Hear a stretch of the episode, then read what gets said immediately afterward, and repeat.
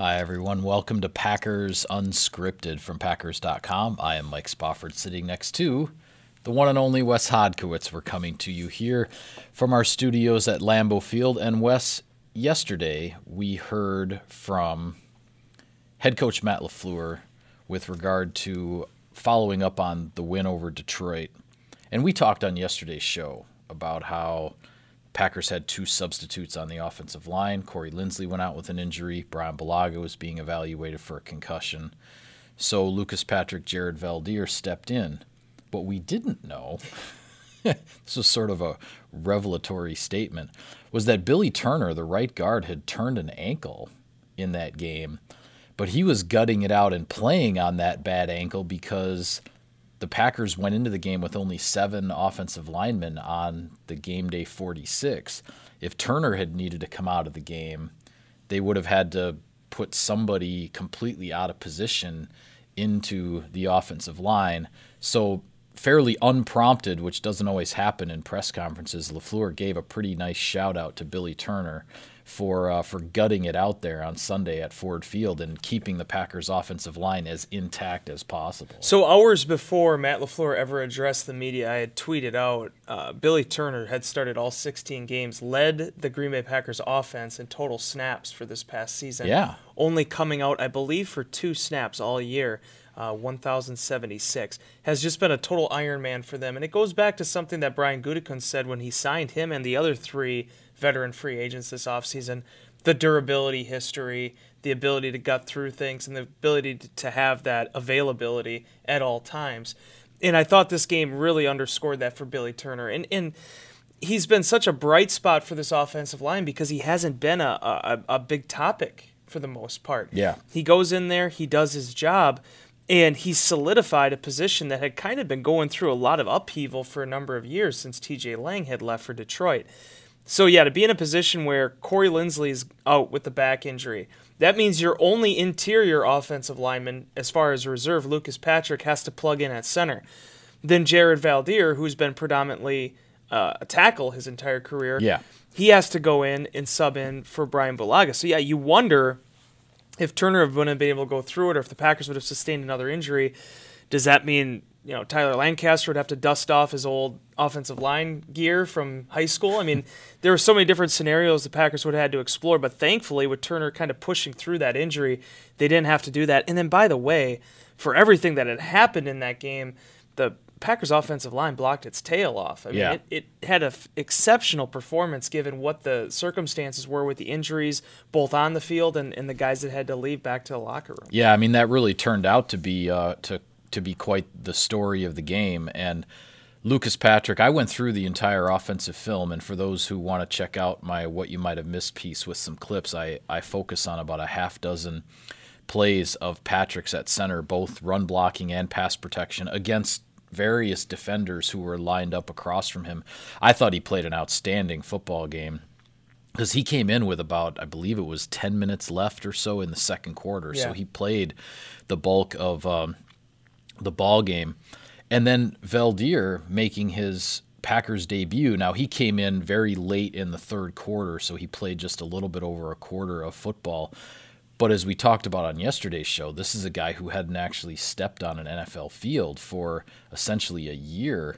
And, uh, you know, hats off to him. He's only been in Green Bay, you know, a few weeks, and but has the mental acuity that he picked up enough of the offense that it's not like it's not like Matt LaFleur had to take half of the call sheet and throw it in the yeah. trash because there's a brand new right tackle in there who's only been around for about a month or so. And that's a credit to a veteran guy who's been around a decade and, and has, I believe it's 130 plus starts in his career. You, you can't, uh, you know, you can't, as LaFleur said, you can't put a price tag on that kind of experience in those situations. So a few things that's jumped out to me about that performance. One, uh, it is pretty crazy that his first career start came at center. I've, I've never really. Oh, really? I, I missed that. The Oakland bio. Raiders played him at center his first game. No kidding. And then after that, said, "You know what? You're six eight. I would say six foot eight, and they it played him at center. It might be time to push you outside. My goodness. But you know, he came from Hillsdale, so there were some questions about exactly where he'd fit in the NFL. Yeah, Division two college player. And evidently, they looked at him at six eight and said, "Yeah, let's start there." But anyway, he, over the last decade, he's had a really you know great career, first as a left tackle and then moving out to right tackle with Arizona a number of years ago. And here he is, one month to the day, I believe it had been since he'd been claimed off waivers uh, after he told the New England Patriots that he'd like to return. And what a big security blanket that was. And just listen to him talk in the locker room, both after the game when I had a few chances to speak with him, but then also when he addressed reporters during Monday's locker room you can tell how much this means to him. Uh, not just to be playing football again, but to be playing a meaningful situation and being a chance right now to, to actually, you know, potentially make a big run here in the postseason and maybe even a Super Bowl.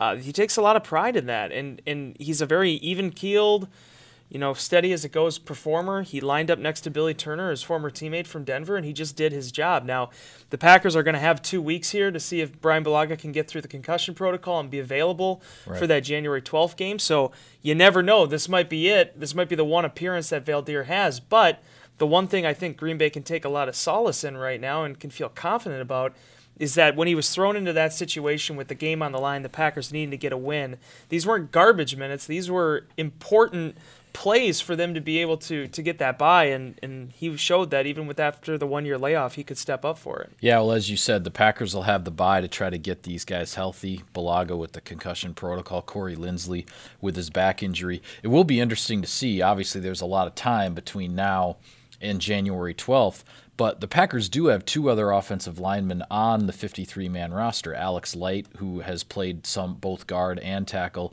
and then um, Jason Leglue, if I'm saying. Jo- John Leglue. John Leglue. Sorry, yeah. I got the first name incorrect there. And he's been here even uh, less time than Veldheer, a very recent uh, acquisition. But depending on the injury situation and given what happened in Detroit, you wonder if maybe the Packers go with eight active offensive yeah. linemen on the 46 for the playoff game. The reason, if you're healthy most of the time, the reason you usually go with seven is because you you know you've got at least two backups there but offensive linemen don't really play special teams except for like field goal, field goal protection. protection.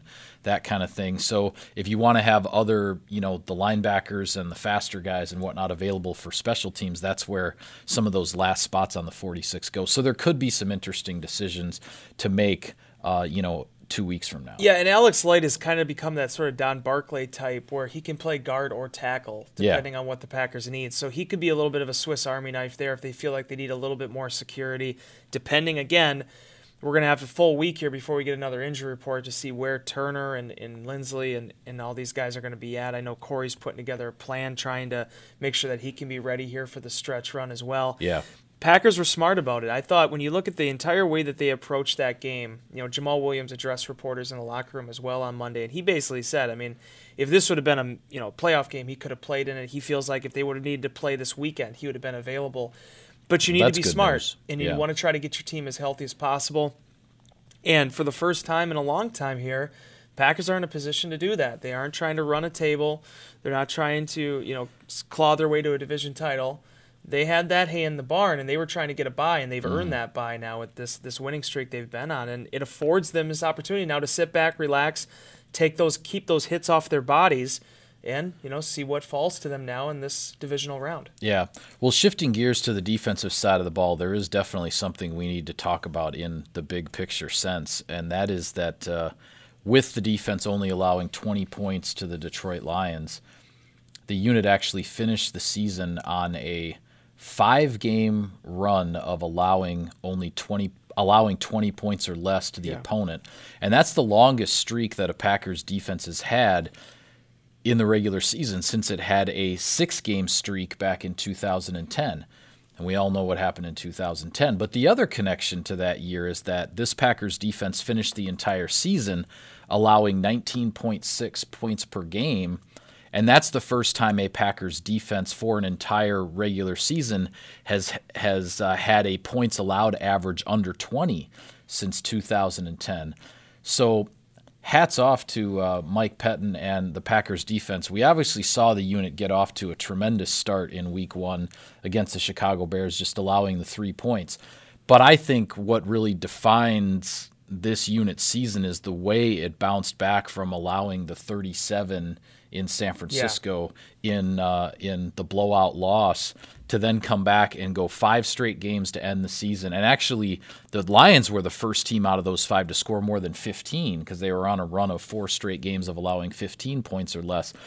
A really good finish to the season, I thought, by the Packers defense, despite obviously a rough first half in Detroit, which they turned around with a pretty dominant second half. This conversation about the Packers and their, you know, winning ugly and things like that. One of the reasons they've been able to do this is because of how the defense has performed down the stretch. Here. Yeah.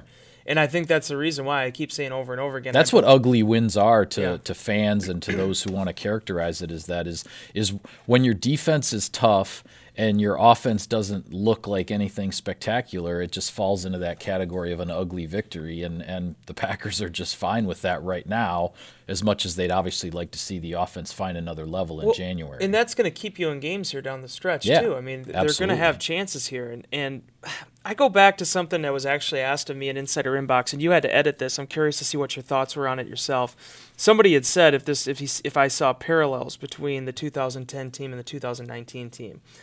In terms of the structural makeup of it, entirely different scenarios. Yes. Uh, the 2010 team was banged up. They were very talented, but they were banged up. This team is much healthier.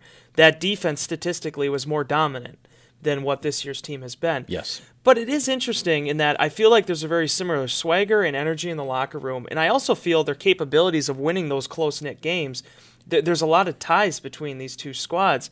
And, I, you know, I'll be honest with you, the Packers finished 18th in total defense this season they could have very easily been a top 10 unit had they been able to reduce more of those explosive plays because the red zone defense was exceptional.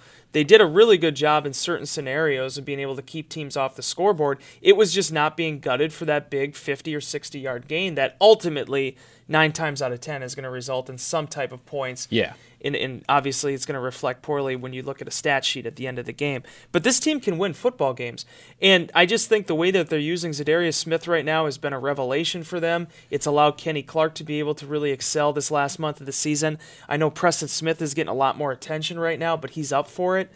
And to be honest with you who nobody keeps track of playoff stats, Mike. You know this. Right. I mean, we can talk about Tramon Williams and, and the interceptions he had back in 2010 and those things that stand out to you.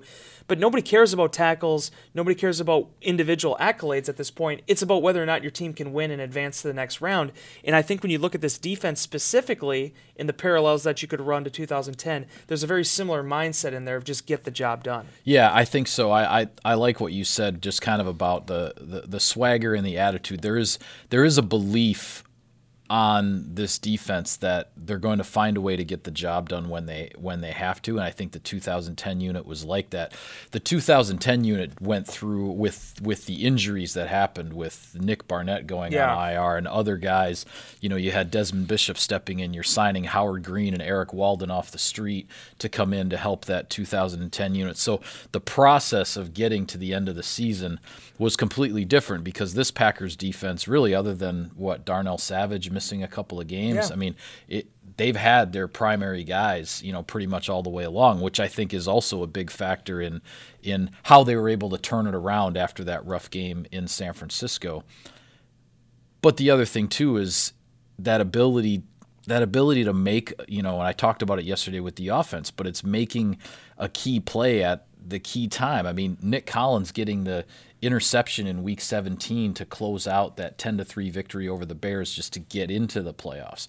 BJ Raji with the pick 6 in the NFC Championship. Tramon Williams at the end of the first right. half to you know start to get some separation from the Falcons in the divisional round. Those are the things that stand out to me about the 2010 team after they got through all the injuries. That defense just made key plays at key times down the stretch to, to fuel that playoff run. This 2019 defense is perfectly capable of that, and they made several of those types yeah. of plays during the regular season. If they can do that in a playoff in a playoff game or two, who knows how far this goes? And they got Tramon Williams. So hey, Tramon Williams number thirty, here. number thirty-eight is still here. So I mean, you got that. Boy, that'd be cool if Packers actually could get on a run this year, win a Super Bowl, to actually have a, a run like that, where you had a guy on both of those teams that played in those type of situations. That- yeah, it's one thing to have be- the quarterback or to be have a tackle or something, Yeah. but it's not easy for a cornerback to stick Right. around that long, at least as far as the NFL is concerned. Yeah. But yeah, I, I think that's why everybody understands why this is such a special opportunity now too. You know, I, I've said this a number of times now, but I think it bears repeating. You know, this season started for the today as we do this is December 31st. Happy New Year, Mike. Yeah. Happy Uh, New Year to you as well. This whole thing started in mid-April for the Green Bay Packers. Like they built their roster obviously back in March and they were able to come back and they were able to actually, you know, put a team together, build the system, get the offense to buy in, get these new pieces involved in Mike Pettine's defense, get them to believe. And here they are, 13 wins, first round bye.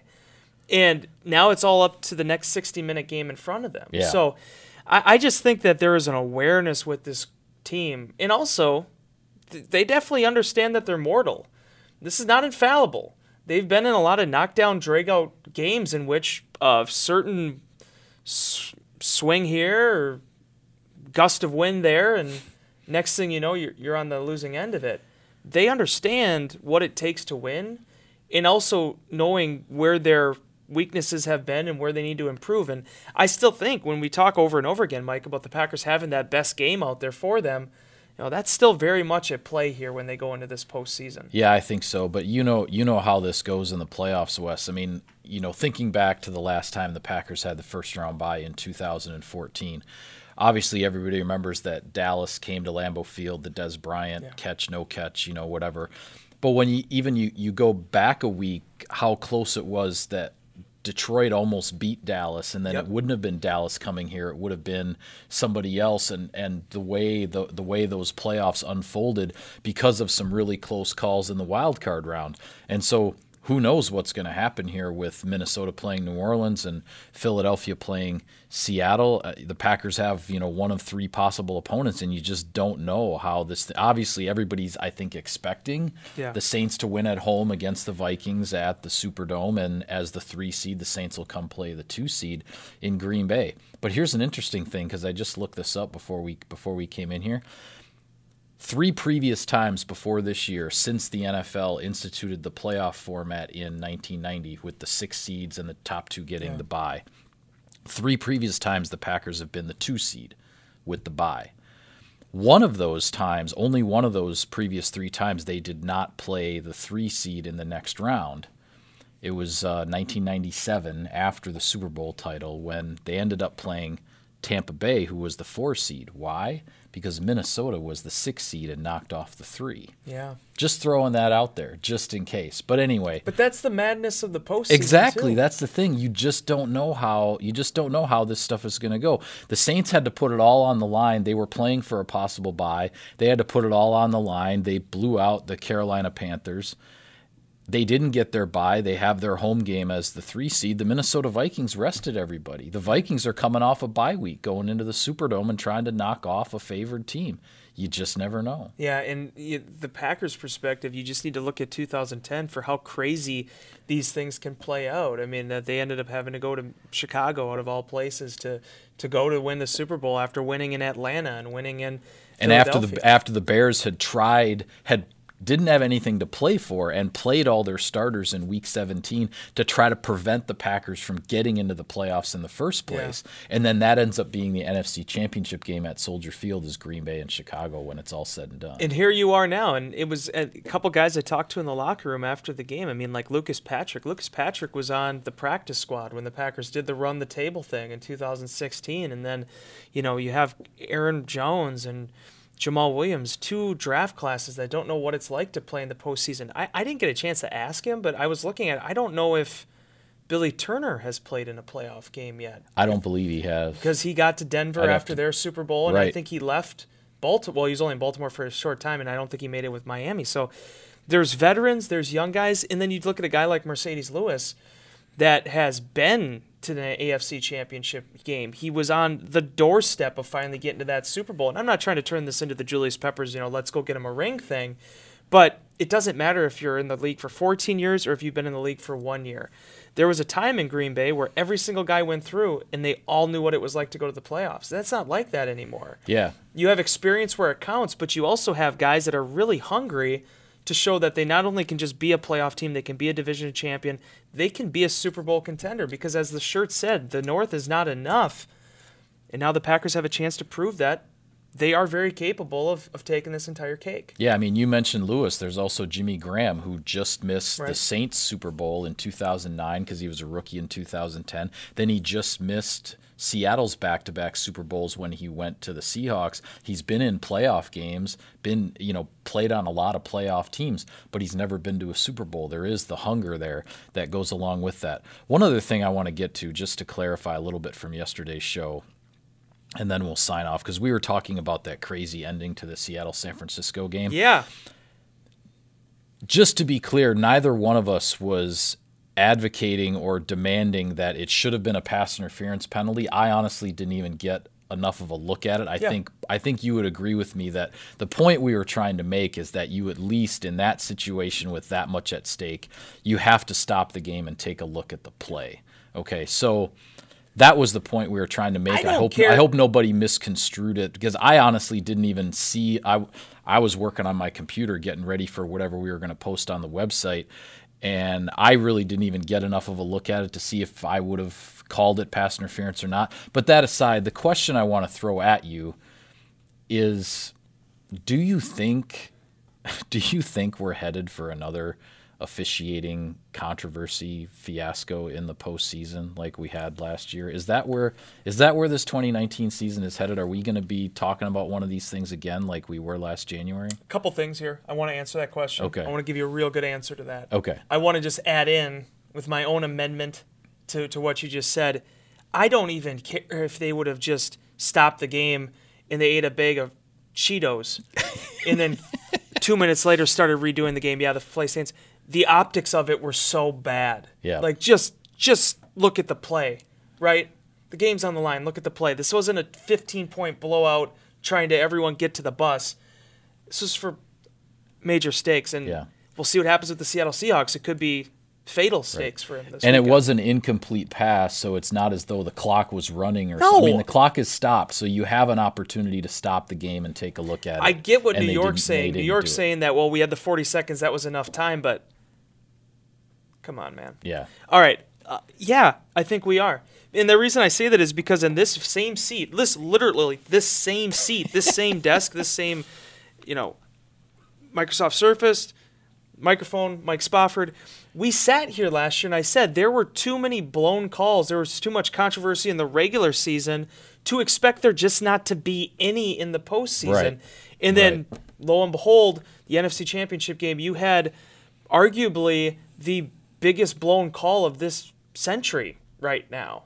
When you look in terms of postseason play, Yep. in terms of how that that that shuffled out, I'm actually kind of curious now if that scenario plays out, if they would even overturn it with the the interference rule. They might not even overturn it Yeah, who knows? because they've been finding a way to cut through that paper bag all season. They might Well, and they haven't, and they haven't given as much as they've now given the power to say, as I like to say, drop a penalty flag from New York for pass interference if they want to.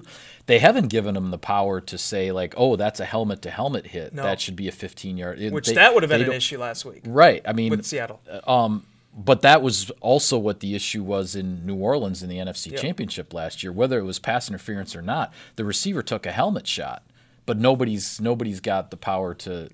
Nobody's got the power. I'm just saying. Yeah, who cares, right? No, I mean you're But I absolutely. but I, 100% I, I. I said it in inbox. I think it's I, I think we are headed for another officiating controversy fiasco in the postseason. Whether it's going to be whether it's going to be roughing the passer, which was somewhat controversial in the AFC Championship last year with the Tom Brady play, whether it's going to be another one of these catch no catch things, whether it's going to be pass interference. I just I think we're headed to it, and unfortunately, and it's just a question of which team is going to feel like they got robbed. Because here's the other thing, Mikael. When you get playoffs where all these teams, these are your best 12 teams the NFL has, theoretically, there's going to be tightly contested matchups every single week. Yep. All the way up until the Super Bowl, maybe if a, you know, Seattle Denver thing blowout happens. But because it's close, that means there's going to be close calls, which means there's going to be close decisions, which means there's going to be unhappy people on both sides of the party. Yeah. You just hope that it's unhappy people because it was a bang bang play and they made the call that they felt was right and not something like last year where, you know, that probably changed the the future and maybe even the legitimacy of who should have been playing in the Super Bowl. Yeah, absolutely, because it was something that everybody looked at and said, "Boy, they, uh, you know, they." Nobody was saying that was a bang bang play. It was like, hey, that one that one was botched, and and the wrong team probably won the NFC title. So. It was a. By the way, very quickly, just to throw this out here, well, be, before we sh- sign off, I'll let you do the honors. But this was a very important episode for you and I of Packers Unscripted. It was. Well, you especially. You haven't missed one. yeah, that's true. I haven't missed one. This and it's it's actually fitting because you mentioned Happy New Year before. It's New Year's Eve as we're taping this, and we're turning the page to 2020. This was our 500th podcast of Packers Unscripted, right here on the last day of 2019 podcast number 500. Thought maybe so, we'd have some confetti or something that was going to rain down. Yeah, start Marvin, playing music. Marvin didn't uh, didn't rig anything up for How us. fun is that, though, partner? 500, man. We haven't been canceled yet. I mean, what a what a tremendous honor. No, it's been a lot of fun. Uh, when I actually came on board with the Green Bay Packers in April of 2016, and we knew that this scenario was going to happen, where Vic was going to be sliding out, and I would probably be sliding in with you on the beat. They talked about wanting to do a show, a daily program. We started on Spectrum. We've shifted to Packers.com here over the last two years. What a wonderful ride it's been. Yeah. I pitched for years. I wanted to do podcasts, I wanted to do video stuff at my previous employer. And then here we are. I get to live the dream with Mike Spofford every single day. And we've hit number 500, my friend. Unbelievable. All right. Here's well, to a thousand. with that, we will sign off on podcast number 500 of Packers Unscripted. Be sure to follow all of our coverage of the team on Packers.com. Subscribe to us, like us on iTunes and other podcast services, starting with number 501. And be sure to check out all the great video content on the Packers YouTube channel. For Wes, I am Mike. Happy New Year, everybody. We will see you next time.